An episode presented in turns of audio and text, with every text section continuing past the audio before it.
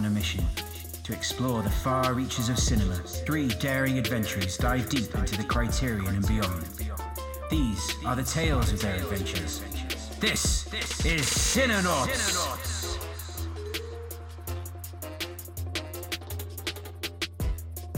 Hey, this is Ian. I'm Boom. This is Catcher. And just like that, the Cinenauts are back for another edition of Cinenauts and the City.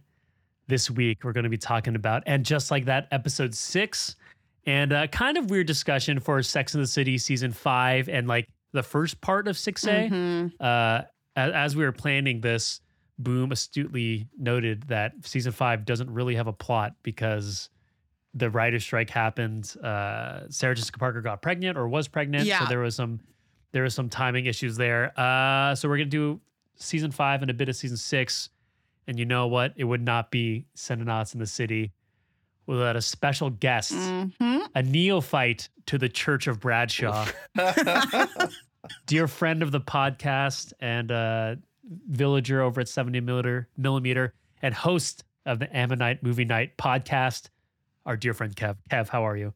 Oh, hey guys, it's such an honor to be here. Kev. Um, if you told me a year ago that I would be here with you, I wouldn't believe it. And to talk Sex in the City, I would believe you even less. So I feel My, like how the tables have turned. That's right. I feel like I've always known Kev would eventually be here with us, but I've especially considering he is such like a criterion junkie, we th- figured it would be that for that, but no, it's for for Sex in the City. So listen, The the real Criterion Collection. That's right. We'll get Kev on. You know, we'll, we'll we'll get Kev on for the regular show later. Our other guests so far have all been Sex in the City super fans, uh, including your three hosts here. So we know Kev went on a little journey of his own. He saw we were doing this and decided to take the plunge and watch everything along uh, ahead of this. Actually, so he's you've watched all six seasons and both movies now, right? For your first time ever.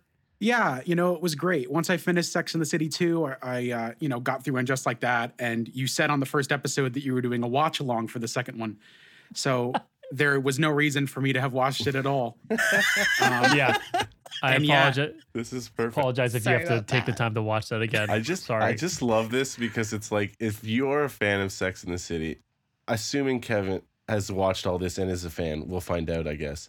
Um, but I love that like at the end, no matter what, everyone has the same feelings about the second movie, which is just like, why, why, why? No, no, no, no. it's just it's great. it's just a universal bad. Yeah. You know, it's just yeah, it, it just doesn't work. Uh, but Kev, so t- talk to us about your little experience and uh, your first trek through Sex in the City. Yeah, I mean, you know, as with anybody over the last couple of years, it's been a time to catch up with a whole bunch of stuff. Um, I got into a lot of different podcasts, and that's how I met you guys. And when you said, you know, when you said you guys were doing Sex in the City, I was like, you know, maybe it's finally time. And I put on the pilot, and I'm like, wait a minute, this is actually really good. Yes. and then, and then at the end of that week, Boom was like, well, why don't you come on Cinenauts? And then that's when I knew the slog had to begin, the march through the desert, right. if you will. Yeah, Um, no stopping now. before before that all i had known about it was like what people get from the movies. Yeah. right which feels in a way although i like the first movie fine. It feels like a it does feel like kind of a parody of the show. It feels like everything about it in a nutshell um, and that the second one was so bad it felt like a money laundering operation which ended up being correct There probably is a true crime doc waiting to be unearthed as to how and why that movie happened. The way it did, Yeah. yeah. Oh my god, It's true. But it's been but it's been crazy as a result because now I have everything you guys have lived with this all your lives. Me, I've crunched into like a 3 week session. So uh, overall, what are your thoughts on the show? Obviously, good enough to watch all of it plus the two movies. Yeah, I mean, I really enjoyed it all the way through. Um, I have a kind of a conspiracy theory about the original run. We can kind of touch on this later, but Ooh. when the show comes back after 9/11, not 501, Yeah. But when the season four resumes in the spring of 2002, the show begins to take a turn for me. Mhm. And I don't know why. Is the show legitimately getting worse? Is it getting silly? Is Miranda turning into Mr. Bean with you know throwing herself on the ground Oh my god. to avoid you know Steve's new girlfriend? Is you know, what is going on here? Oh I don't my know. Am I was I just anxious to finish the show so I could talk about it with you guys? I'm not sure. That could probably be it. So it's many possible. questions. We'll have we'll have to unearth these. Um, but but generally the show's great. I mean, I liked it enough to continue the reboot after Sex and the City Yeah. too. So Nice. Uh, very excited to hear all your takes uh, as a newcomer. Um, but before we get to our and just like that discussion, what, uh, which of the four gals do you see within you? so here's something funny. I'm on the Magnolia episode of Cinenauts, which will one day air. It will come out at some point. One day. I I called into you guys like the week I started this, and I said I was like 75% Miranda, 25% Charlotte.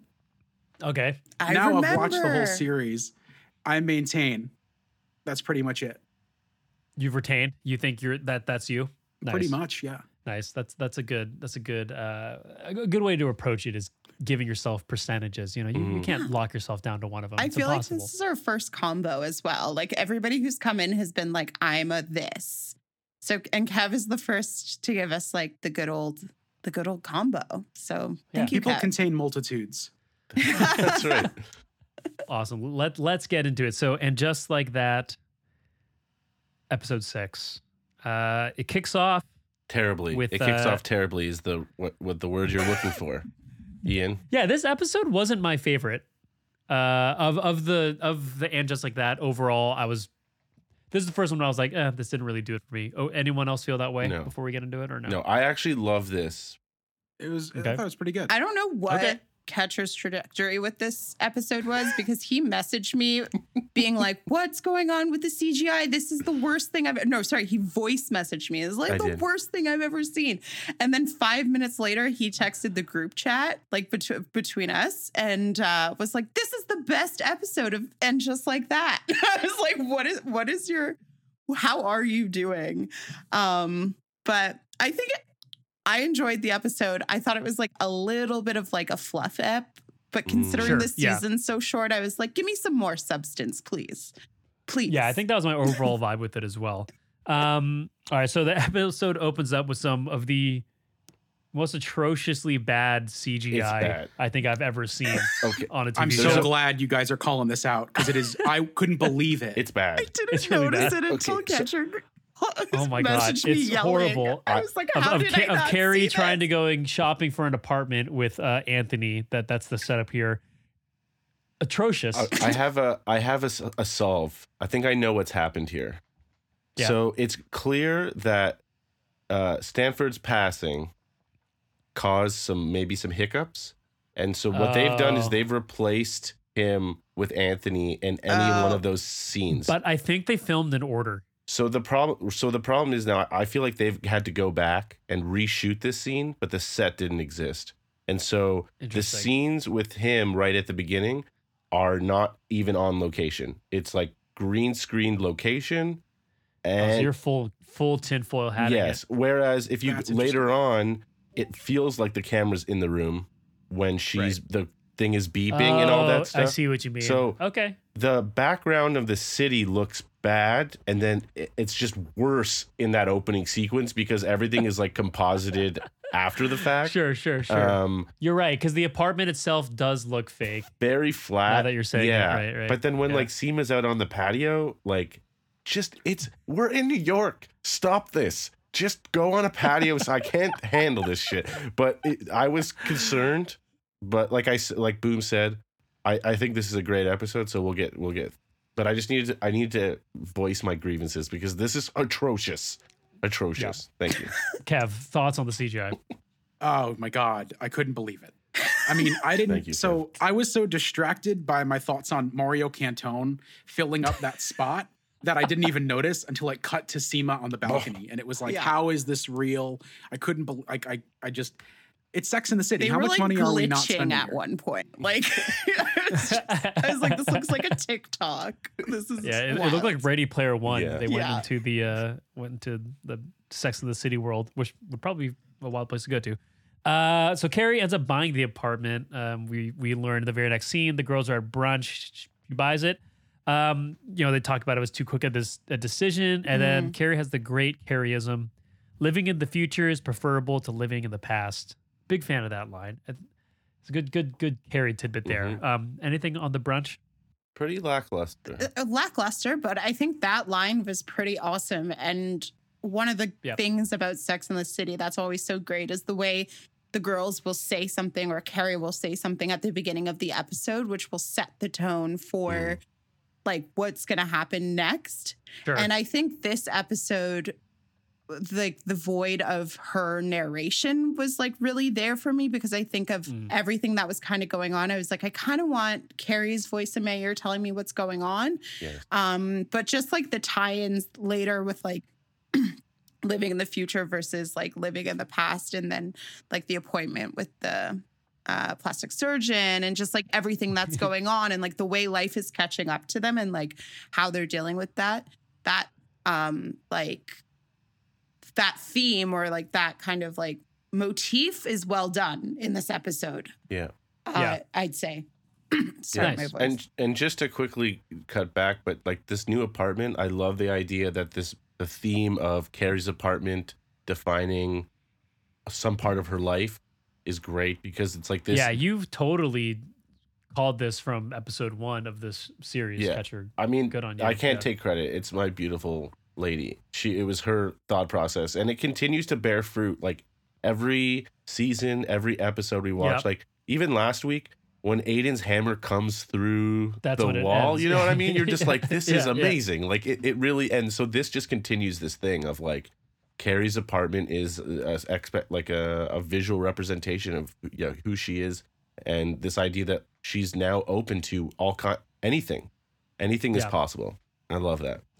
So we get to Charlotte uh, getting Rock and Lily ready for um, school, and we get a little insight into how that's been going. Rock wants to change their uh, the decoration on their wall, remove those dolls, which are hilarious, um, and we get a good glimpse of Charlotte still continuing to deal with change. Um, Kev, thoughts on this scene? Anything at all? Um, I thought it was cool. You know, we talk about fluff episodes, especially with these web series that come out now, where it's just like a movie they cut up into eight pieces. um, but I thought Sure. it was cool in in kind of the old school way that we had this episode basically about Charlotte's struggle to accept things she cannot control. Yeah. Mm. Um, it's been touched on, I think, a little bit before from, from you guys, but I, I really like the idea that we're using Charlotte, who has always been chasing after a specific goal, even more than the other three throughout the original series. Like, again, as it's been said here, you've got it, but now it's not what you want, and it's never going to be what you want because you live in the real world. It's never going to be the dollhouse you built for you know your Right. kids. I thought it was really interesting. I thought it was like, um, I just thought it was great, and Yeah. it was played really well. Nice. Catcher, you were kind of shaking your head during this? It's I, it's weird because part of me likes last week's episode, like the way they portrayed the confusion of parents dealing with this like new paradigm in their life. You know, I like Sure. that, but at the same time, I'm like, we had this great moment at Che's stand up where she has this moment where she cries, she understands what's going on, and it feels like this this part of the episode feels like a backtrack. Like Mm. she Mm, she Sure. I part of me feels like she's like learned, you know, quote unquote, like learned this lesson in a previous episode. So why do we need to now like have this conversation? It's been three months. Like, why is Charlotte still confused? sure. Um, like it makes sense within the themes of the episode, and I think like once we Sure. get to that discussion at the picnic table near the end, and Yeah. stuff that Kevin alluded to already in terms of you know where she's at mentally, it makes sense. I just wish we could have had this conversation like two episodes ago. We don't have to have Mhm. it now. But again, it's like we have to look at it the the wider scope. then uh, we get to uh, these little David Lynch esque Miranda fantasies of Che, which I thought were pretty hilarious. Okay, okay.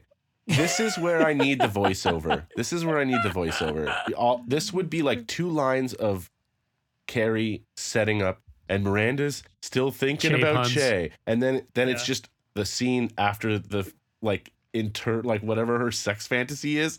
It's Yeah. such a strange like tonal shift that they have to include because otherwise there's no voiceover. How do you explain what she's doing? You know, it, and it's Yeah. just like so weird. So we get the sex fantasies, and then it cuts to Miranda. She's talking with her professor, talking about building a shelter or something. But really, the whole point of this conversation is to get her professor talking about how she has to go to dinner with her friends uh, who have easily gotten pregnant a handful of times, and they just always have to bring up uh, the pregnancy. And her friend's name is Fertile Myrtle. Very good. Classic Uh, Sex in the City like naming conventions. Yeah. Yeah, so good. Yep. Yeah. Uh, and then we get to Seema and um, uh, Carrie are going Diwali shopping. Uh, uh, Seema has a great line of "Welcome to my Soho," which I really liked. hmm Um, just a nice little touch of like, you know, rich white girl Soho is not what New York is all the time for everyone, um, which I think is cool. Uh, and then they kind of talk about a whole slew of conversations here. They kind of get into arranged marriages. That's what this Which is- is. Just like a slew.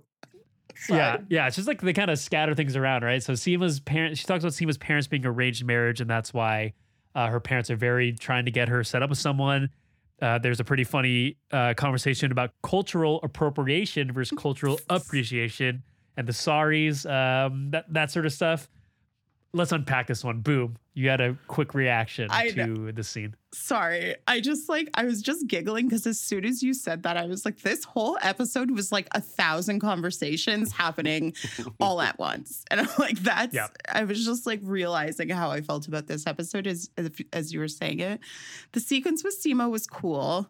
Um, I love Seema. Like she's one of she's probably like one of my f- favorite new players. So like anytime she's on screen, I'm excited and like she brings that top energy that I think like we need in the dynamic and I think Carrie needs especially.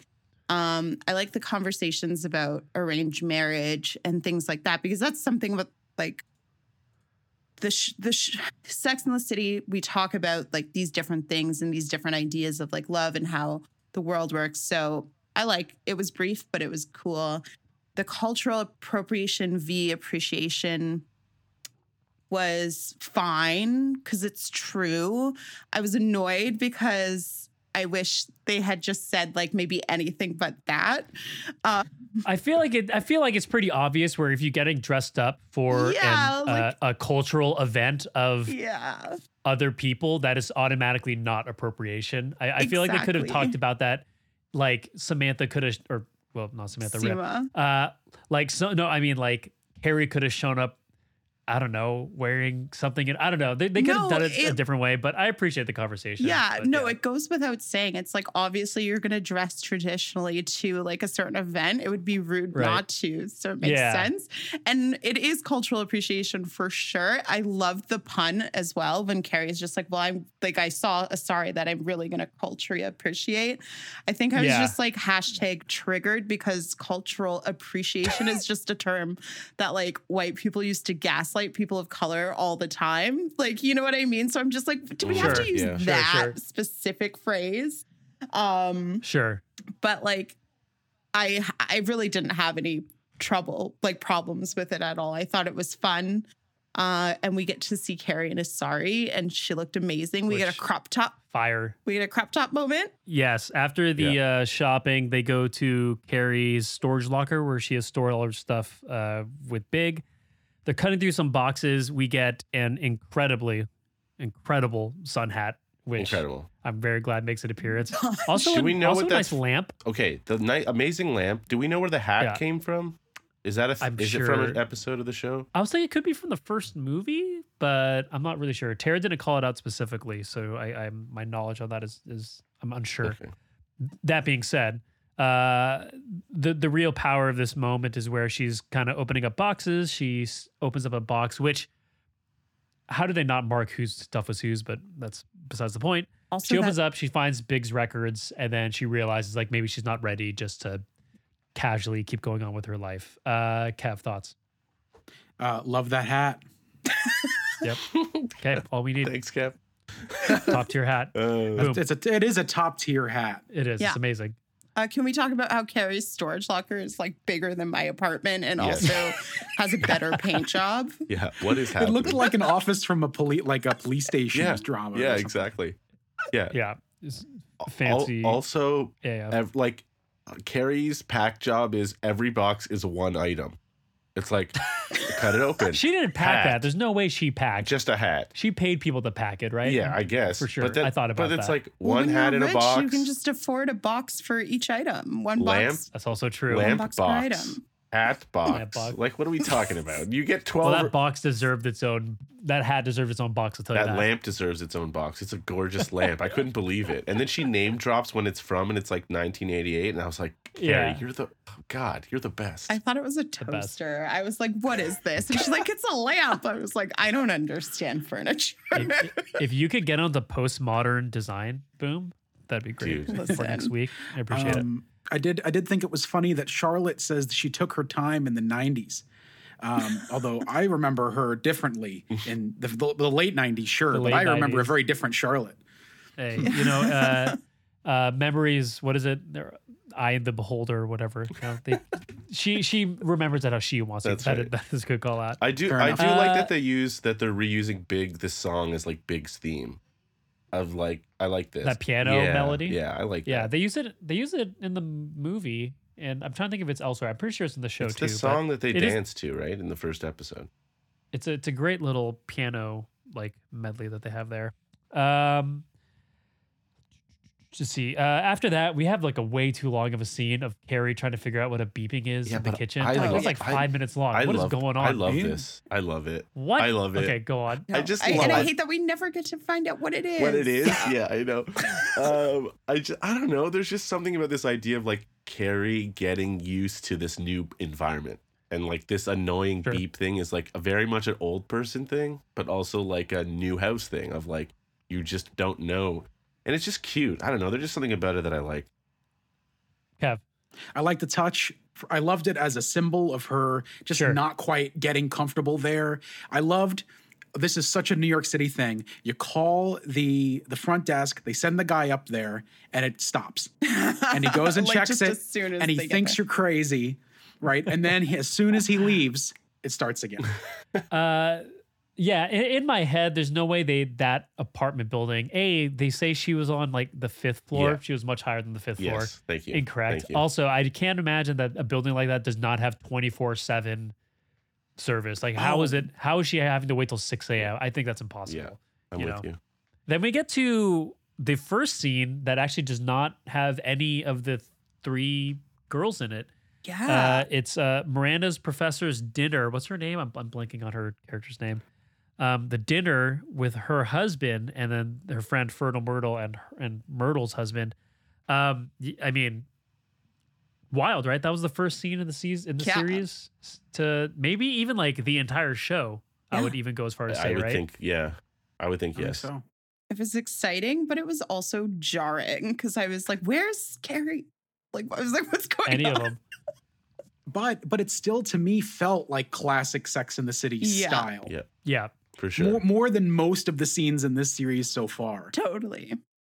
Uh, so after the dinner, we cut to Miranda continuing to uh, Sick. fantasize about Che. uh, she is masturbating in her bed, and old Brady gives it a good old knock. Uh, She pretty hilarious. she won't even stop. She won't even stop. It's she's just like I'm not giving this up. This is me. This Yeah. is for me. And no, I yeah, don't care. like, and I, I don't have care started this here. process. It's it's happening. While Uh, we're here, Yes. while we're here, do you guys feel a weird energy coming off of Cynthia Nixon in this? How? Tell tell us more. Like, she, there's something about, is it the way she's lit? Is it the way she's reading her lines? Oh, like in this scene specifically? in this season. Oh, This is the most real she's ever felt. But the rest of it feels like she was like dropped in there, like there was some motion capture done or something. She feels very odd. Remember in Tron Legacy, they had the CG Jeff Bridges yes, face? yes. Sure, sure. It feels like that. The lighting is different around her. I understand what you mean. Her, her, I understand what you mean. her performance is really throwing me off. I'll have to check that. I think she's been great this season. too. Boom. Yeah, I feel like Miranda's been carrying the season, but Yeah, I don't she's been doing think I don't think she's been bad. It's not bad. it's just like the vibes are off. It's off. Yeah. Interesting, interesting. Well, I'll have to take a listen to the, or take a view at that. Uh, Tara also duly noted during this scene that Steve is missing. Like, where is Steve? Right. Where's- at the bar? where's our He's boy? at the he's bar. He's at the bar. I guess, but Listen, we we're losing Steve. Okay, we need to just Yeah, recon- we need to we need to reconcile with the fact that we're losing I Steve. refuse. I- Yeah, it's not yeah. okay. It's not okay. But I think we have to. I think we need to start preparing ourselves for this. It just sucks. Yeah. I didn't think it was gonna happen like know. this. You know, I I, thought not we'd like have this. more not like time. this. not like not like this. Carrie. Uh, Carrie then goes with uh, Anthony to a plastic surgeon uh, who is played by the great Jonathan Groff. Love this man. Pretty hilarious. Um, Carrie asks asks for a consultation uh, after he, the Groff says the uh, Anthony doesn't need it, um, and then they kind of get into this like very like detailed explanation of how plastic surgery works, like with 3D face scans. They do this very weird moment where they like a- de-age her to her like season one. Yeah. it, it like, is a it is a photo from the series. That's exactly what it looks like. It's just a picture from a promo from the first series, and they've just stuck it there, and it's amazing. Yeah, and then he even says uh, it's like the last 15 years are gone, which I think is like even just more on the nose, which is pretty funny. Also, also a note on the scene, and I think for a show that is largely like for those who haven't seen it, uh, think of the show as like being very vain, mm, uh, which which it is in parts. Um, I mean, Sarah Jessica Parker, she has like a very pretty long sequence in which they're literally just like talking about how much older she is than what like Mm. people are used to seeing, with like very intense close-ups of her face and all that sort of stuff, which I really appreciated, um, because it feels very like walk the walk, talk the talk type thing, where she's talking about like, listen, women like. She's been very clear about women age, and we want to do that correctly in the show. And like, I, th- I think she- yeah. they're they're doing a great job, especially like in that moment in particular. I think the show, well, maybe it's not the show so much, but one thing I've been talking about with my girlfriends, especially when we talk about the show, is how cool it's been to just see women who look their age. Like, Yeah. we all know that I idolize Jennifer Lopez, and, you know, I think it's cool. I don't know. I think ageism is obviously real. Um, and I think that it's been nice because Sarah Jessica Parker, who knows if who's had work done, who hasn't. Like I know it's very clear that Kristin Davis has, but even still, like that's a part of the conversation. I like that she kind of brings it up and is like, you know, Yeah. people can do whatever they want. If they want to freshen up, that's fine. But seeing Sarah Jessica Parker, like not to sound rude, she looks older. She's aged Yeah, she looks older. Yeah, but she that's looks not like rude. Her. just yeah. She looks like herself, Yep. and like Yeah. it's so refreshing to see that because, sh yeah, she looks older. But I'm watching this show. I'm like, that's Sarah Jessica Parker. That's Carrie. Like she looks the same. She doesn't, but she Yeah. does. And I'm like, Yep. this never happens. And it's Yeah. like, and same with Cynthia Nixon as well. Like, it's been cool. I, I I've loved it, and I like that they had this conversation. I also love the line, um, the drive drive by facelift. Is that what she Oh, yeah. Says? Yes. Yeah. She's like, you got to talk me. uh, You have to support me during my drive by facelift. I'm like, Yeah. that is just great. the best line I've ever Um, heard.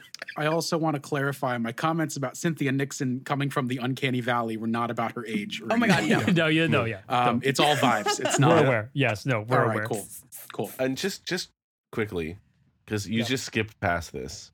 The doctor's name, okay? It's Paul Dr. Paul David. Like it's Victor. I hate it. I hate it so hot. much, but I but I love it. I love it. I love that they have the best names on the show. The names they give people. Susan Sharon is that her name?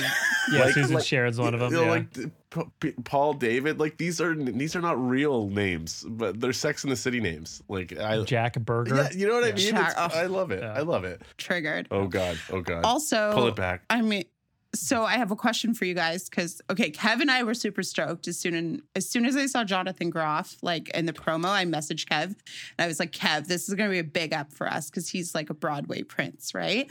But Uh-huh, uh-huh. are Jonathan Groff and Anthony, or sorry, Paul David and Anthony gonna bang? Is that were we getting? We've been talking about vibes. No, I don't think so. he gets like I don't. this I didn't get those close to vibes. his. He gets. Why would you have Jonathan surgeon. Groff? He's a plastic surgeon. That's what he does. yeah, I don't think so. I, I didn't get those fe- vibes. okay, well, I, I see where you got that. Yeah. But I think this may be just a one shot. just I agree. wishful thinking. Although I will say I do love the use of Mario Cantone's character to give like obviously replacing Willie Garson, but also giving some of that brash Samantha energy we can't get from the other two Yeah. Yeah. People. And I've always loved Anthony. He's so abrasive and like just friggin' hilarious and almost like shocking, but like Yeah, Yeah. he's funny. so fun. Uh, let's see. After this appointment, uh, we get the girls in the park, which I Oh. think is a really strong scene Yes, as well. Yes. Maybe I did like this episode more than the others. I think they were just bits and pieces that I felt like dragged on. Anyway, uh, so the the the, the girls are having drinks in the park. Um, Charlotte talks. You know, Miranda says she's been Charlotte fantasizing about Che, like actually fantasizing about Che. After Charlotte says, "I fantasize about her too," um, and then. They get an argument about it. Uh, Charlotte at one point says it was not an affair; it was a finger. Oh no, Miranda says it was not an affair; it was a finger. Perfect. Very funny. So good. Uh, and then there's like kind of this big back and forth between the three where they almost are kind of having seemingly separate conversations about what's going on with their lives, but also at the same time. So, uh, you know, Miranda, Charlotte at some point uh, tells Miranda that she is not progressive enough to be uh, having this relationship with Che. Yikes. Uh, she, uh, Miranda walks away. Carrie brings her back in saying, We've already lost Samantha. We're not going to lose anyone else and that's the scene. So there's uh there's a lot of good stuff in here. Uh, I do like they they were all having their private battles that all like worked into them. You know, Mhm, like mhm. Charlotte's comment about you're not progressive enough is obviously her her thoughts about how she feels about Rock, things like that. Uh, Kev, what were your thoughts on this scene? Um, I loved that, you know, while I agree it is a little bit of a backpedal from last week, having Charlotte's insecurities come to a head with her projecting onto Miranda all the judgment. Um, really liked that. Uh, I've been kind of iffy on the Samantha this season. I think it's a lot to do. Yeah. Um, but you can't deny that moment where we've already lost one. Mm. We can't Yeah. lose the rest, which anybody Oh, who, yeah. you know, at our, at our age, you know, I, I'm lucky enough to have a lot of my friends from high school, but not a lot of people I know are that lucky. But there's Right. that vibe of like, we've already lost so much, you know. Sure. I thought that Mm. was Yeah, really yeah. powerful. I agree with you, Ian. Like, and actually, as you were saying that, it kind of like shifted into perspective for me because when I first was watching this scene, I was like, what is even happening? Like, they are, they just seem like they were having like so many different conversations and not meeting anywhere meaningful. Like, they were just kind of like yelling at each other. But I guess that makes sense because they have like a lot of pent up kind of shit going on. I hated when Carrie kind of just like vetoed Miranda's like feelings by being like like well Big dying was like a thing like I don't even know what this Yeah. is and I was just like oh like Yeah. We're really undercutting like Miranda's experiences Mm. that much um No, I no, I think. Sorry, just quickly. I just think what that line is is making Charlotte chill. Like this is not as big a deal as you think it is, as opposed to like her about to make this a big deal. I think that line is more about Fair. dealing with Charlotte than Huh. it is dealing with like trying to tell. uh yeah Miranda, that makes sense I guess it Oh, was I- just the I can see that, delivery because yeah. right after she's just like I don't know what this is right like mhm, So it just mhm. seemed Yeah. like she was being dismissive, but that also makes sense because Carrie feels like she's been like the grounding factor for both of them in all of this. Like, Yeah. uh, like we missed it last week. We or we didn't talk about it last week, but like when Carrie's talking to Charlotte about Rock and like she gives that line about like a rose by any other name, and then even when Carrie pulls them back and like. Charlotte's like, can't we like everybody just stay who they were? And like Carrie just so simply says, like, not everybody has that luxury. That's a Mm. huge line, Mwah. right? So Yeah. yeah, it felt a little bit disjointed, but like still like felt powerful. And yeah, This is this is the scene that I texted in the group chat. Like this show is gonna save save us all. Um, I think is what I said. Because this is a wonderful situation where one we are doing classic Sex in the City where there's a conversation we're having and we're using the girls as d- counter arguments to a situation. So we come on in with the plastic surgery and Miranda's like, we have society is so mean to us women and we don't we do- don't need to do this. We shouldn't have to do this. We shouldn't have to upkeep ourselves and charlotte's like well listen like if we need something if if, if we feel we need to do something for ourselves we shouldn't be afraid to do that and if we want to get lip filler or whatever we should be allowed and I, that's this is classic to me and i love that um Yeah. but then this other conversation that ends up happening miranda walks away and whatever and we bring her back in is so powerful uh, like low key powerful because this is just a television show, obviously.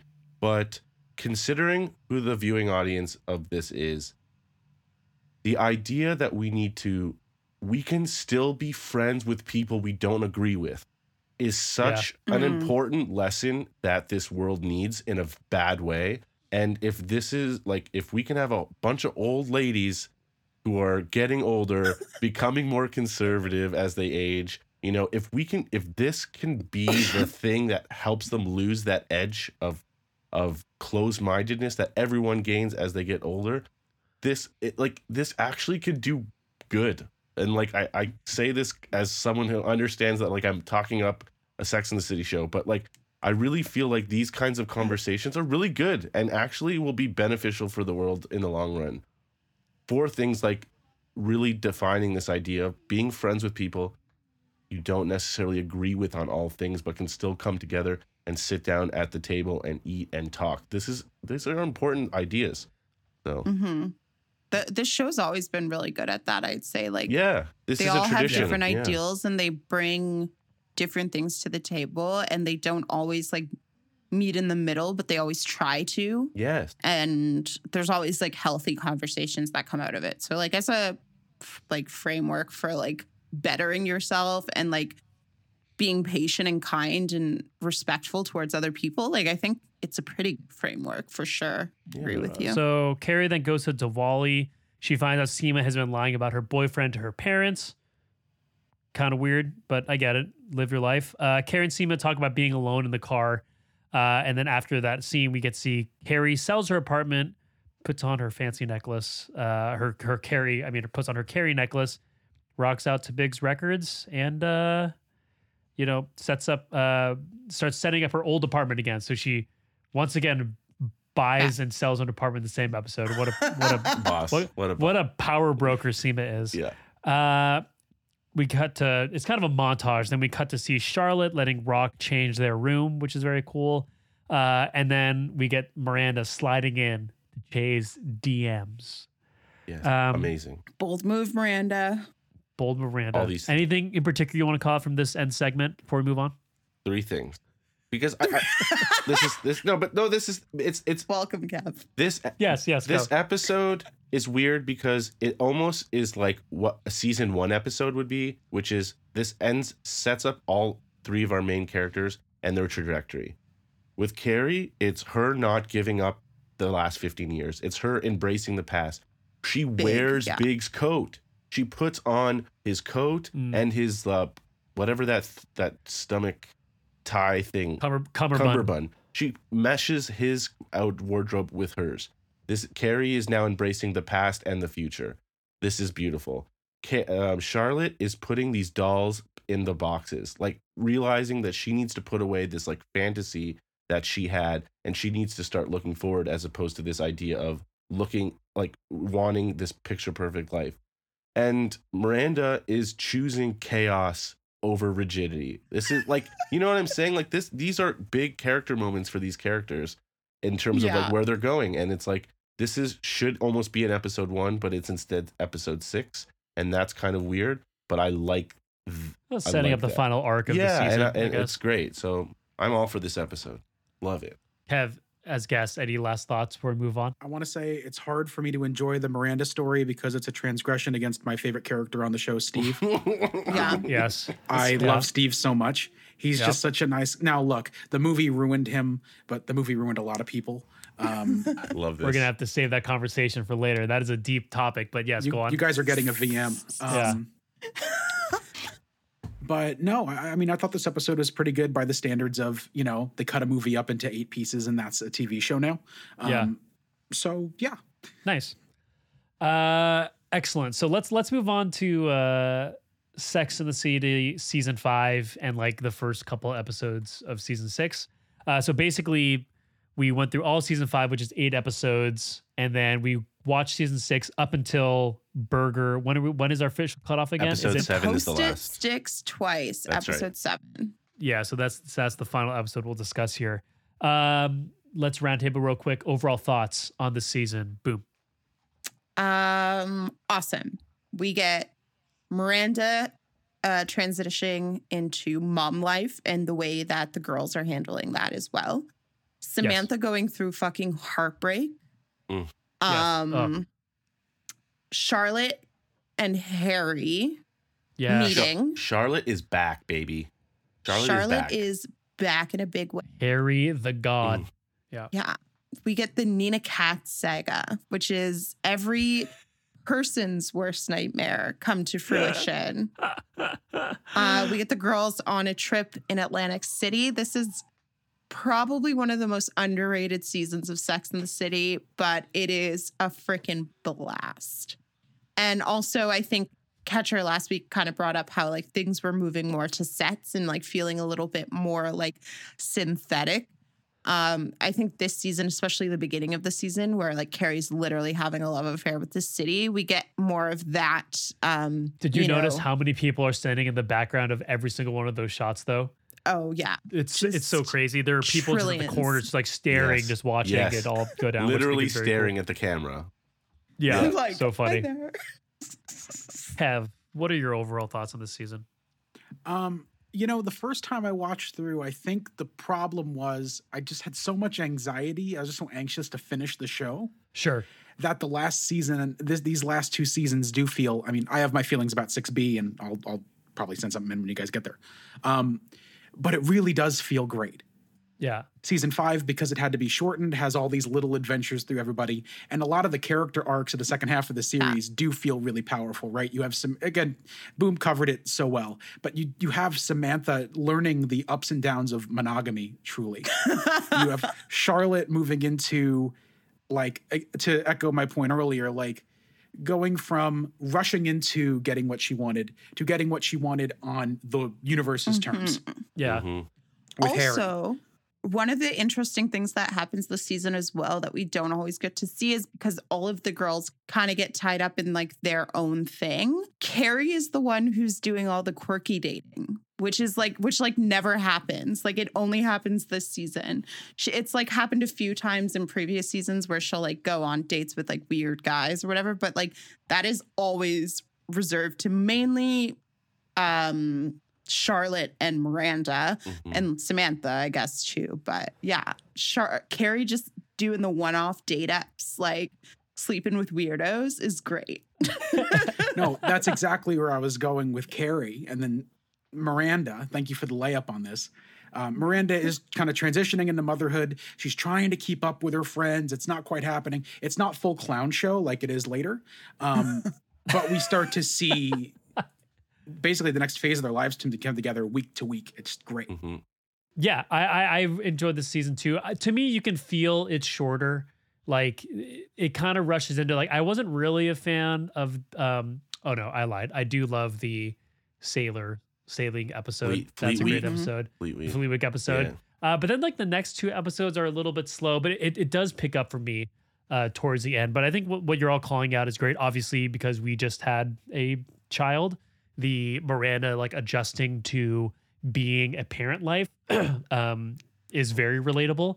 Are people Um, pushing you guys into cabs now? No, no, no, no, no. It's pushing us in the cabs. Our friends uh, who listen are all very, very supportive. Any of my friends who don't listen though, Fuck y'all. Not supportive.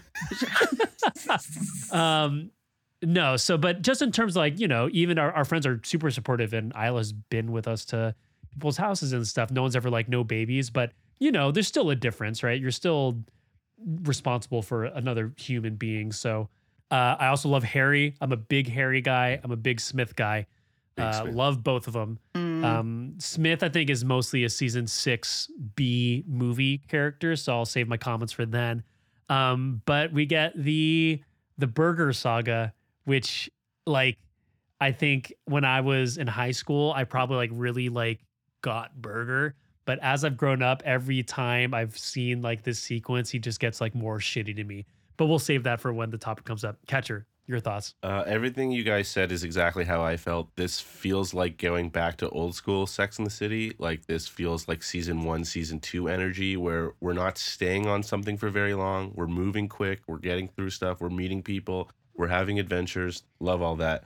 Um, I have to say, anytime this episode starts and we get starring Chris Noth, there's a Uh-huh. level of anxiety that floods over me instantly of what is this going to be? How, what are we going to get? How is he coming into play? Why is he still around? Like, th- like, like this is the vi- and then um, this season we get a couple of those episodes, and it, I mean, it's a joy. Them com- talking to each other is so great. Um, Talking, t- talking. phone, phone sexing it up. That's yeah. right. Mhm. Um, The CG hot tub, the the- original Sex in the City CG. I Is think, it? Yeah. I didn't notice the that. Oh my god. I'll the to- background is. Oh quite yeah, bad. sorry, the background. Right, right, right. I just pictured like you thought he was just not in a tub, Yeah. but yes, the background. Okay. um, but otherwise, like, I, there's nothing more to say in terms of. I, I think we'll get in the the biggest thing here we'll talk about. I think is Berger and Harry and stuff. And um, but the the biggest thing to note is Charlotte is back. I really feel Yep. like she is. This is a character that I love. I am learning to love and appreciate Charlotte this watch through in a way I never have before. I think I'm finally understanding why people think I'm Charlotte, and I and I love it. I love it. I love her, and I'm just happy for her. yeah, let, us talk about Charlotte and uh and Harry then. Like I said, I'm a huge fan of Harry. Um, I think like the realest scene in this whole series, or one of my favorite scenes of this whole series, is the scene where they Harry and Charlotte break up, where they're arguing, Oh and she says in it, "Don't you know what people say about us?" And he goes, "Yeah, I just didn't think you were you were one of them too." Like a knife to the heart. God, it's so good. Like uh, what what a line. And because like that's basically Charlotte's comeuppance for like her way of thinking, like her life should go over the last however many seasons and like her whole like life in character. Um and it's just like it was, it was just it's just so perfect and every time it's just so brutal to watch. Mhm. Uh But uh, I just just to quickly interject because that line is devastating for her. But I think everything that leads up to that line, I just feel for Charlotte because she's a cat. Like she is just freshly converted. She has Sure. been a Catholic her whole life. She has all these traditions that mean a lot to her.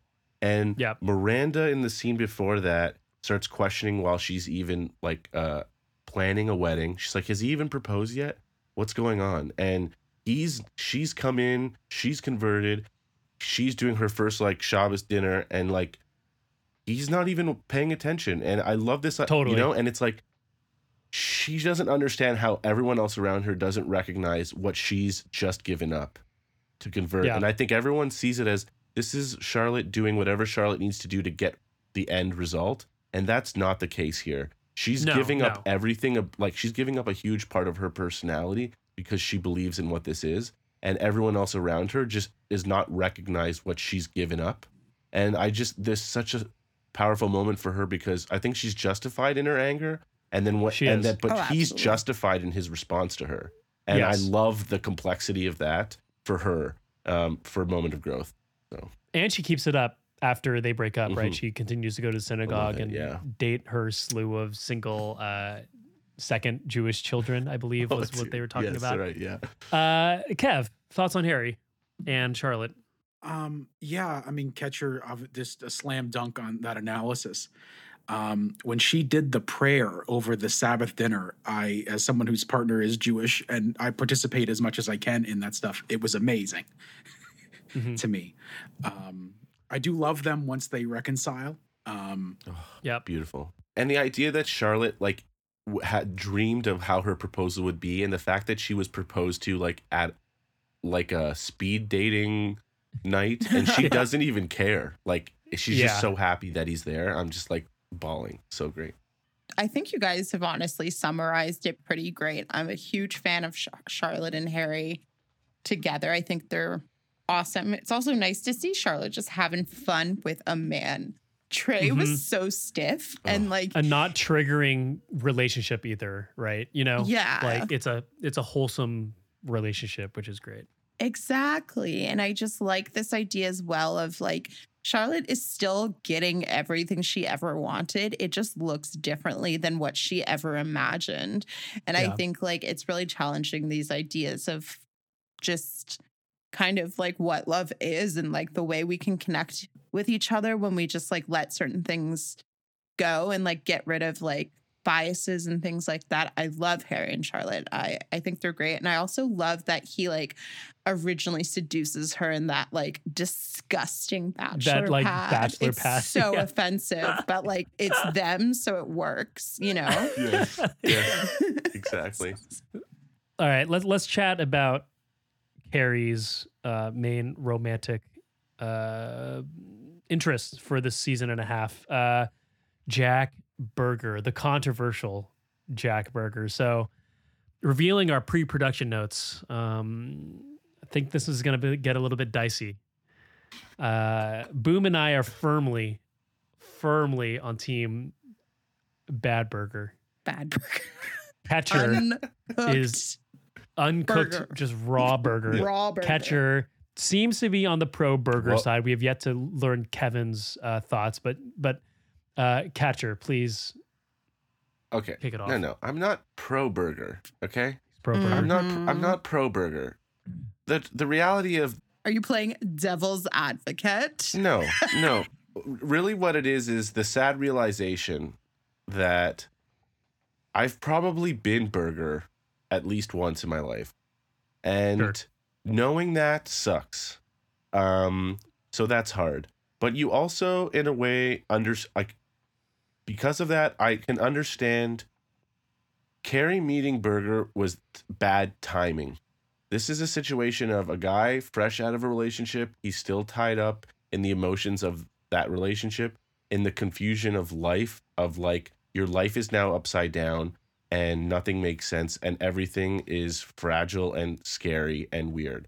Um, that being said, like the situation of him not understand, like him not being able to take that Carrie success well is sad and depressing and uh, the worst.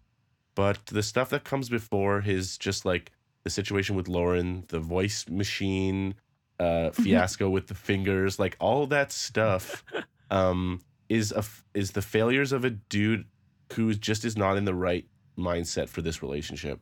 Um, and in that way, he functions like a better version of Aiden, except it took us two seasons to get the same result.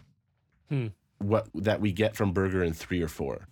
Um, and so that's in a way why I like Berger as a character in the show, not as I like Berger as a human being, because he's ter- he's terrible. I mean, he's does so many Yeah. terrible things, and the post-it note is the cherry on top of a whole bunch of I just mean, terrible behavior.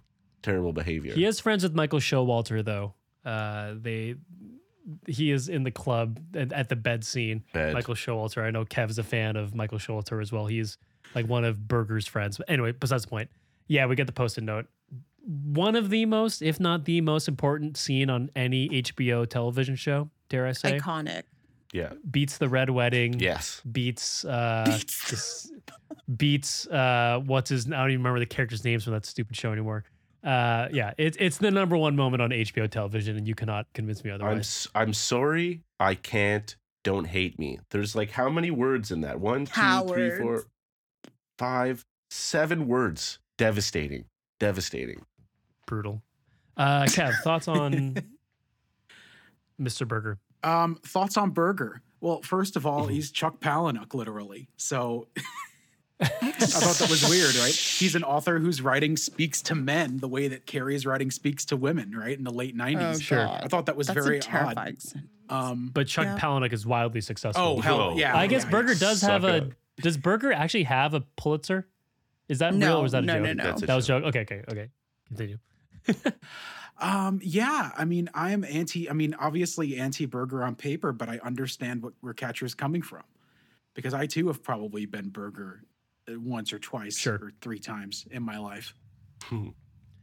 Sure. And that's what I mean by like I think with age I've kind of grown to dislike Berger more and more because it does feel like Childish. Yeah. childish, totally, right? yep. Yeah, it's it's childish. I'm like for me Tara if you make it big, I'll just quit my job today. I'll just stay at home, you be the breadwinner, bring home that bacon. That's what I want. That's my life goal. Is Tara just providing for this I family. want that for you, but I want Tara to have like a quick come up, like make some sweet cash, and then get to retire like two hours. It's like two hours later, you know. Okay, see that. Well, that's that's the real dream. Yes, but This so is my that- vision that's for dream you one. Thank you. Please put it in your mood Um, boards. Uh, boom, please. Yeah, Berger is a hard is a hard one because I can't really argue with Catcher. It makes for great television. I think it's like the well, I know Richard and Samantha never really worked, but that played a little bit more melodramatic than this does. Like there is like an honesty to this relationship where you're just kind of trying to make something work that really doesn't. Like Aiden and Carrie on some some level worked. Like Berger and Carrie never made sense.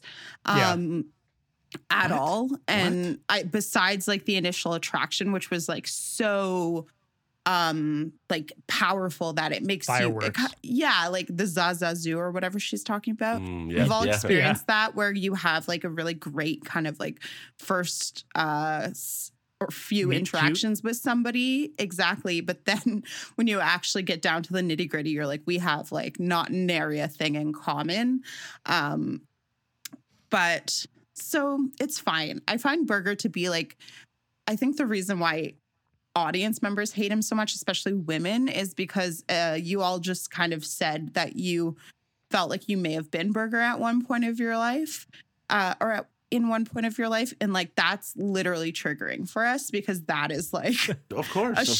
shitty that Of is like a shitty toxic man that we've all dated Yes. and like had to deal with and had to mother and like put uh, our like let them put us down and like feel like we were doing something like you know what I mean like yes, yeah. he is just like the symbol of that. So he's so easy to hate. But then on Yeah. top of that, he is him. Okay.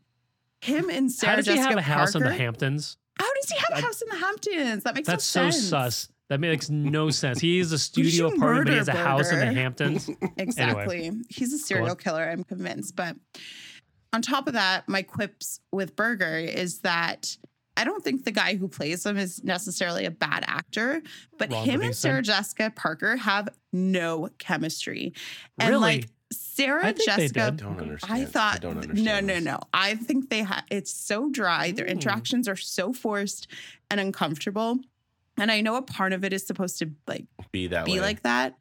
But like Sarah Jessica Parker could literally have like romantic chemistry with a tangerine. Like she is so good at just being that character and like bringing it every time. And you just see these sparks flying like beyond like just the way she acts. Like she brings it out of other people and like she brings it to the table. But like with this And- guy, no. Like I on wasn't buying on- it ever. on the chemistry thing, it's like you know, there's a episode or two or- about how they don't have good sex, but then this is why it's like this is why Big is in California because they show that she has better phone sex with With Big because her chemistry than actual sex, right? She's having Uh, accidental phone sex, and that's better than the real Better- sex she's having Yeah. with her boyfriend. Like, listen. Yeah. I res- I respect that Berger can be triggering. Okay? But like there are female burgers that exist. Okay? That's true. and I've experienced those too. So uh, let's let's Okay, you know what? You know what that's I'm my saying? bad for like You know breaking my example down to the gender like that's, all, binary. that's all I'm 'cause saying. That's all I'm saying. He's right. You know?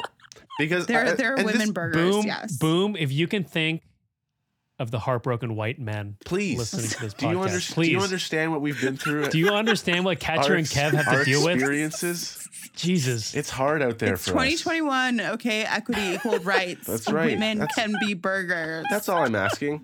yeah. Um, but just to, but just to segue that into just the rest of the season, Sh- Samantha, I just have a question okay. with regards to the UPS delivery man and her having sex with him. Oh Yeah. God.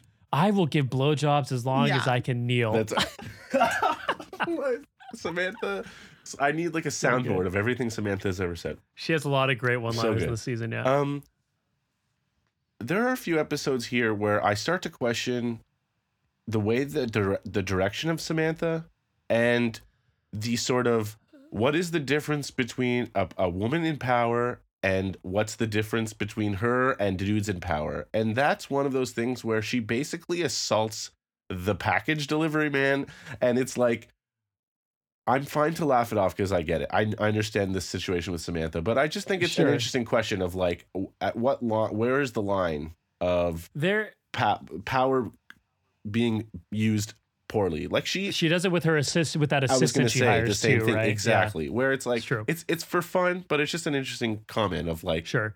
I kind of on the same lines. Something I noticed in this is that, and like why I imagine like the rift between SJP and um and uh Kim Kim Cattrall. Kim Cattrall like kind of started is that to me from this season on, um, I mean Samantha has great storylines, but her situations that her character is caught in do seem to lose a little bit of that like meaning behind it in some ways. Um, I mean, I obviously she has like the incredible cancer storyline, which I'm excluding from this conversation. But just like a lot of like the little like her like one offs do seem a little bit sillier and like has less of that empowering feeling that it used to in the earlier seasons. Does that make sense, Boom?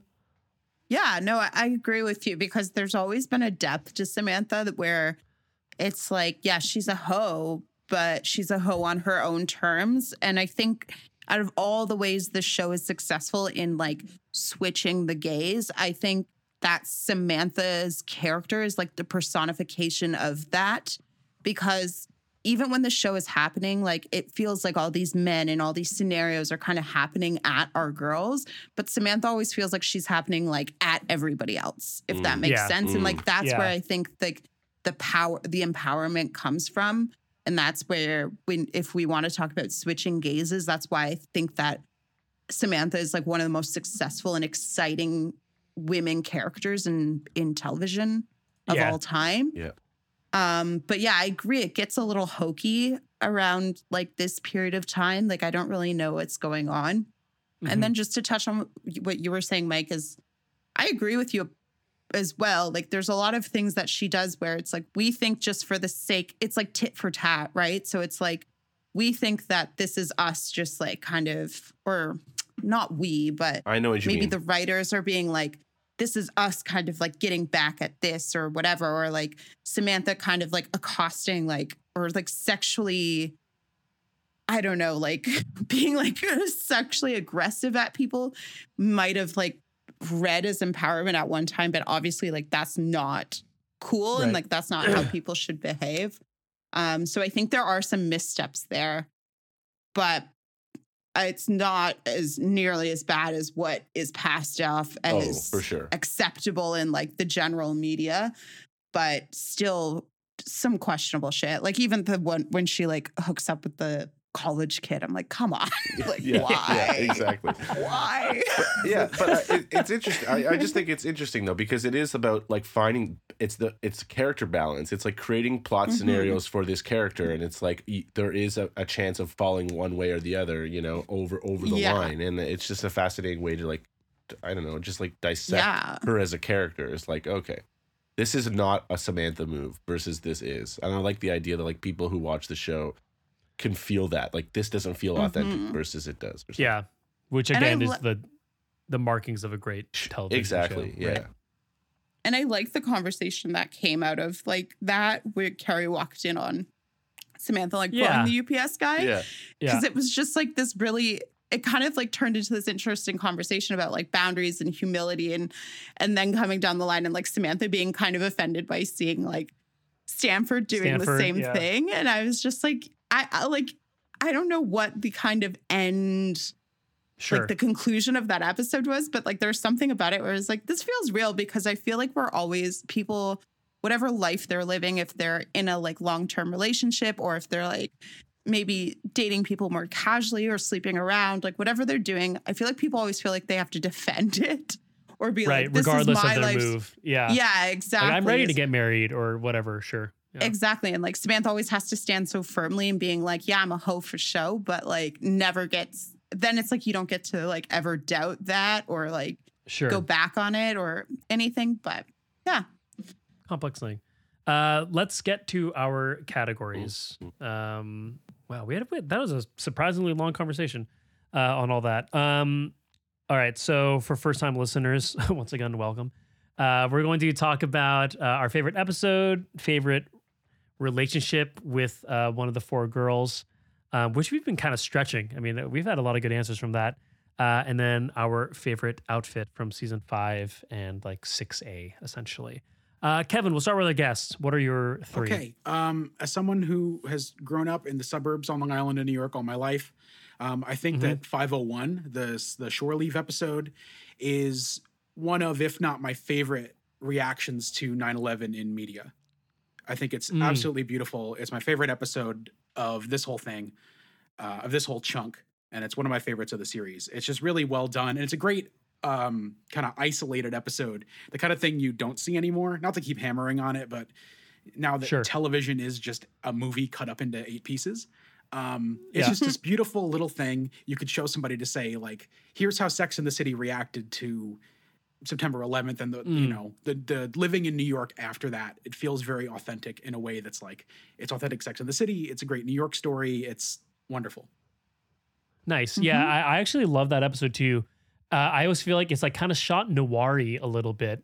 Um, they use a lot of like fun like Dutch angles and a lot of like light coming in through you know refracted light sources. Um, there's just like this cool noir feel about that. I'm a, I do love that There's episode that too. uh, that beautiful that beautiful shot down. You see the sailors and their dates talking on the Yeah. railing outside on the fire escape. You yeah, come down into Carrie. Yeah. It's great. yeah, it's awesome. Um, Best outfit. yes. Um, in 508, which is my second favorite episode of this whole batch, the Nathan Lane quote sham wedding. Um, Oh yes. Samantha is wearing this hilarious Chanel headscarf.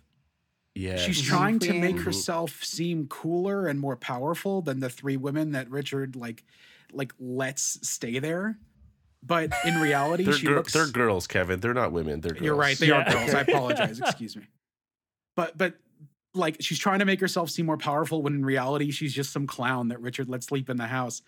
Um is she does she throw a melon through the window? She does. Yeah, she throws a melon. Like a boss. Yes. like a God. boss. Yeah. Love it. Um, while we're on while we're on Samantha, I want to say there is a line I, I want said on this. Dirty martini, Yes. dirty bastard. Dirty bastard. and then she throws it in his face. Amazing. And the Great. outfit she's wearing in that In that scene, scene, is yeah. Iconic. That's right. Yeah. Very good. Um, Favorite relationship is between what is the name of Nathan Lane's fiance? I don't even know his character's name. Bitsy Uh, Von It's- Muffling Bitsy, yeah. and Von- Bobby Fine. That's right. Nathan Lane is a national treasure. I'll always go with him if asked. So Boomcatcher, who wants to go first? So it's a little more tame this week, Ian. Okay. So my favorite episode is probably the post it always sticks twice. Like Yes, Yeah. absolutely. the best. Really great um kind of interactions with the girls. And then Carrie talking to like Berger's friends and spiraling and just not stopping is just whether or not we've actually done that, we, we've felt like we've done that before. And there's just like something about something cathartic about like watching her just be an absolute train wreck, but she looks amazing. So it's fine. Um, my fave relationship was Bobby and Bitsy, but for the sake of um Podcasting. mixing mixing things up, I'll say my favorite relationship of the season is early season Charlotte and Carrie because Mm. They are single. So like Miranda's wrapped up with the baby, Samantha's kind of dealing with Richard, and they're single and they kind of like play on this unspoken thing where it's like your girlfriends, you always want them, or your friends in general, like you always want the best for them. But there is something like um being single again like if that happens like you you're going to be there for your girls but then like that's like this exciting thing that you're just like we're single together at the same time. Like let's fucking do this um so i think charlotte and carrie's relationship is like really sweet and i love like when carrie defends charlotte at uh the seminar Mhm. Yes. Oh such yeah, an yeah, iconic moment she's like she's Yeah. out there yeah. like, okay, yes, thank you. Uh, and my favorite outfits are obviously there's more than one. Uh, Charlotte in Atlantic City when she goes gift Yes. uh, gift store ho chic. Thank you. I've always I love ho clothes, so like that is always throughout my like entirety of watching the show been one of my favorite um outfits. And Good one. then speaking of ho clothes, Samantha in the post-it always sticks twice wears my favorite uh, um outfit of the entire series. Ooh, And she's in the skin tight, like one backless the jumper onesie. thing. Yeah. New York Dolls. Yeah, it's like- New York Dolls. It's like pink, black, and white. She looks freaking incredible. And she's got the little waist belt. And then, yeah, so that's my favorite one of all time. And then also just every outfit that Samantha wears in season five onward. There's not Powerful. a single miss. She always looks good. She's carrying the fashion because Sarah Jessica Parker's hiding her pregnancy. So she goes a little bit more like gap basic, um, Mhm. like more flowy stuff. She still looks good, but every single outfit Samantha wears is so iconic. Nice. So, yes. Great picks. Catcher, you want to go or you want me You to can go? go. I'll go. I'll just take whatever's left. I've got I've got lists for every I've got lists for everything, so it's it's fine. Yeah, Okay. Uh, let's see. My, I, I was gonna say the the Fleet Week as my favorite episode, um, but I think my favorite episode, and I'm just gonna cheat and call it an arc. I really love the just the the Charlotte Harry, her conversion to Judaism. Just that whole Mhm. thing is is so good. So, not a specific episode, but just if you combine all those, I guess that would make one episode. Uh, I just the growth uh, of her is is really fun to watch that whole time. Um, favorite outfit is from the sham wedding. Also, uh, right when they get to the party, Carrie is wearing all white, and then she has like this bright green umbrella. Which who doesn't love an umbrella moment? So I will uh, take that.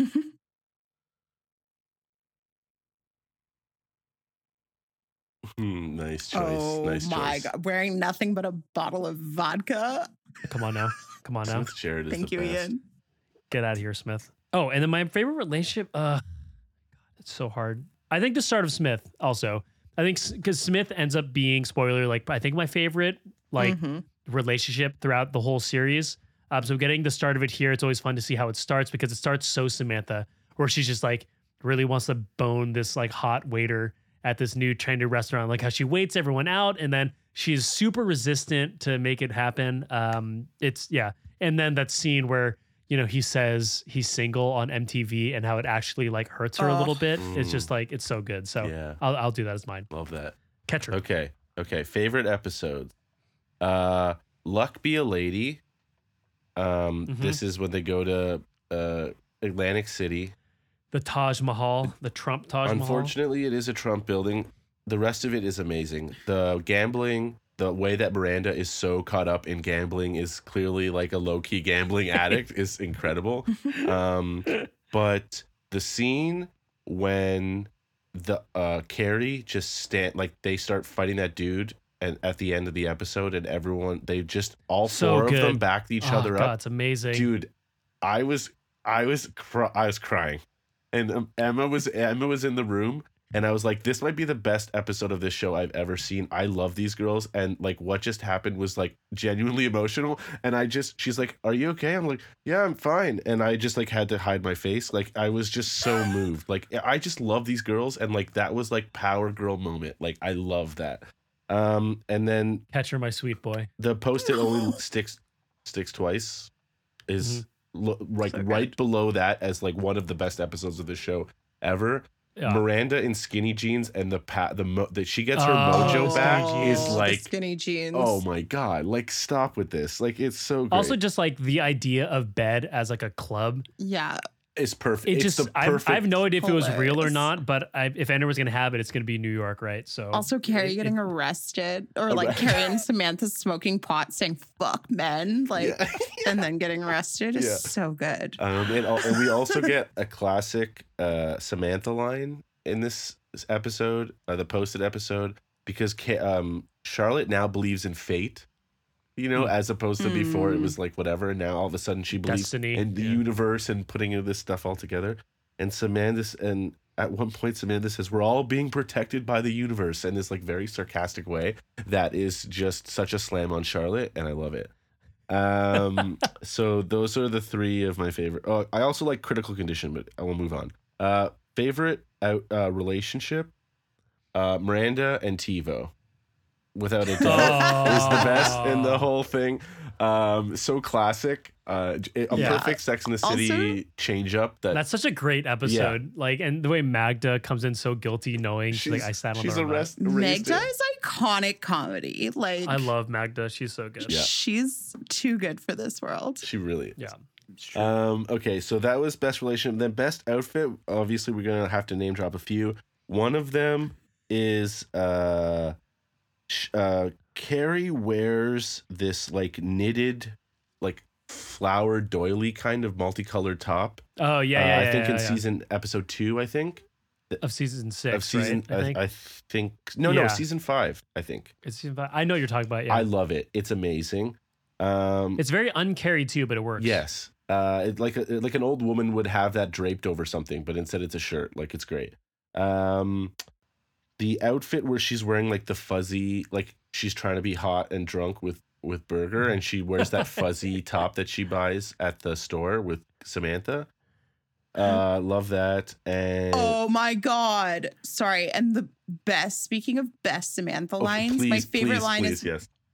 when she walks into the lingerie store and she just goes, what does she say? She goes, uh, the store clerk comes up to her and she goes, I need something that's gonna make a man come in his pants as soon as he sees me. Oh, okay, but what makes that line even better is the w- saleswoman goes, "Give me one second, and knows exactly what she's talking about. it's so funny. She walks away. It's like, oh, Hey, they know their client. They know what their They clients are looking for. uh, you know? it's perfect. so good. Um, and then there was just one more. Oh, uh, um, Carrie silk dress on the way to the stock exchange, running Which- late. Amazing. I forgot to mention in what world is a weekly columnist bestowed the honor of ringing the bell when their company goes public? Amazing. That's what I want to know. Uh, yeah. It's not adding The up. same, That- same that- that columnist place that demands a- demands a had a chaotic energy. yeah. yeah. I ha- I do have to say, quick side, the photo that they choose for her book cover is perfect. The whole dialogue of her hating the original cover and the cover they pick, the cover they pick is perfect. Amazing. That's all. That that episode has so much product placement too. Yes. In that, Mhm. there's like not a lot of product placement in the show other than like talking about brands. But in this, they do like full on ads for Krispy Kreme, uh, Amazon, and then one other thing. The like full on, the Amazon one is so egregious. It's like, why go to a bookstore when you can order with express shipping free two day? I'm like, oh my, hello. Oh, perfect. Guess they needed some cash to finish out that season or something like that. exactly. Oh, that that Um, Prada dress also that she wears is very good. Mm. I like that yeah. dress. And that is our episode of Cinenauts in the City. Kev, we're going to need to get back here uh, for regular Cinenauts.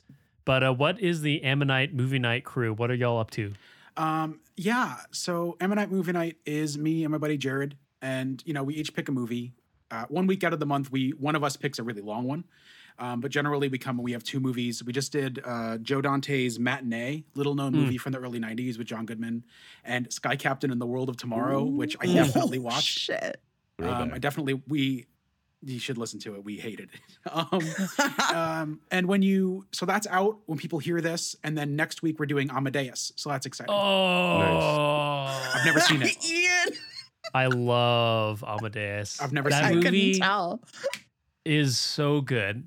Yeah. That that was a movie where I watched when I was like becoming like a young little cinephile. I think I watched that when I was in eighth grade, and I was like, "Whoa, this is like fucking crazy." Uh, Nice. I think you'll enjoy it. That's really a, a good movie. Also, I guess the long one for the month. I'm assuming. Yep. Um, nice.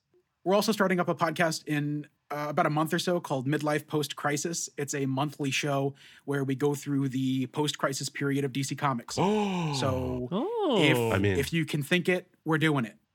Wow, amazing. sounds like right. It can be right up Catcher's Oh, alley. yes. I have a Nice. feeling. DC That's boys, also a- a- baby. It's also a great name for a podcast. Good work on that. Uh, well, Kev, thank you for joining us and giving Yeah. us a fresh perspective on Sex in the City and our gals. Uh, any closing thoughts on on the series or the reboot or the film? Yeah, like you know, I have a bunch of things that we didn't mention that all came back to me like that's so Sorry. Raven. Um, a Amy Sedaris and Molly Shannon as the Holy literary shit. agents. What Uh-huh. did, what have we done here? What have we done here? Right. Thank you, Um, Kev. Hilarious, amazing. Two, I love when Carrie's weird.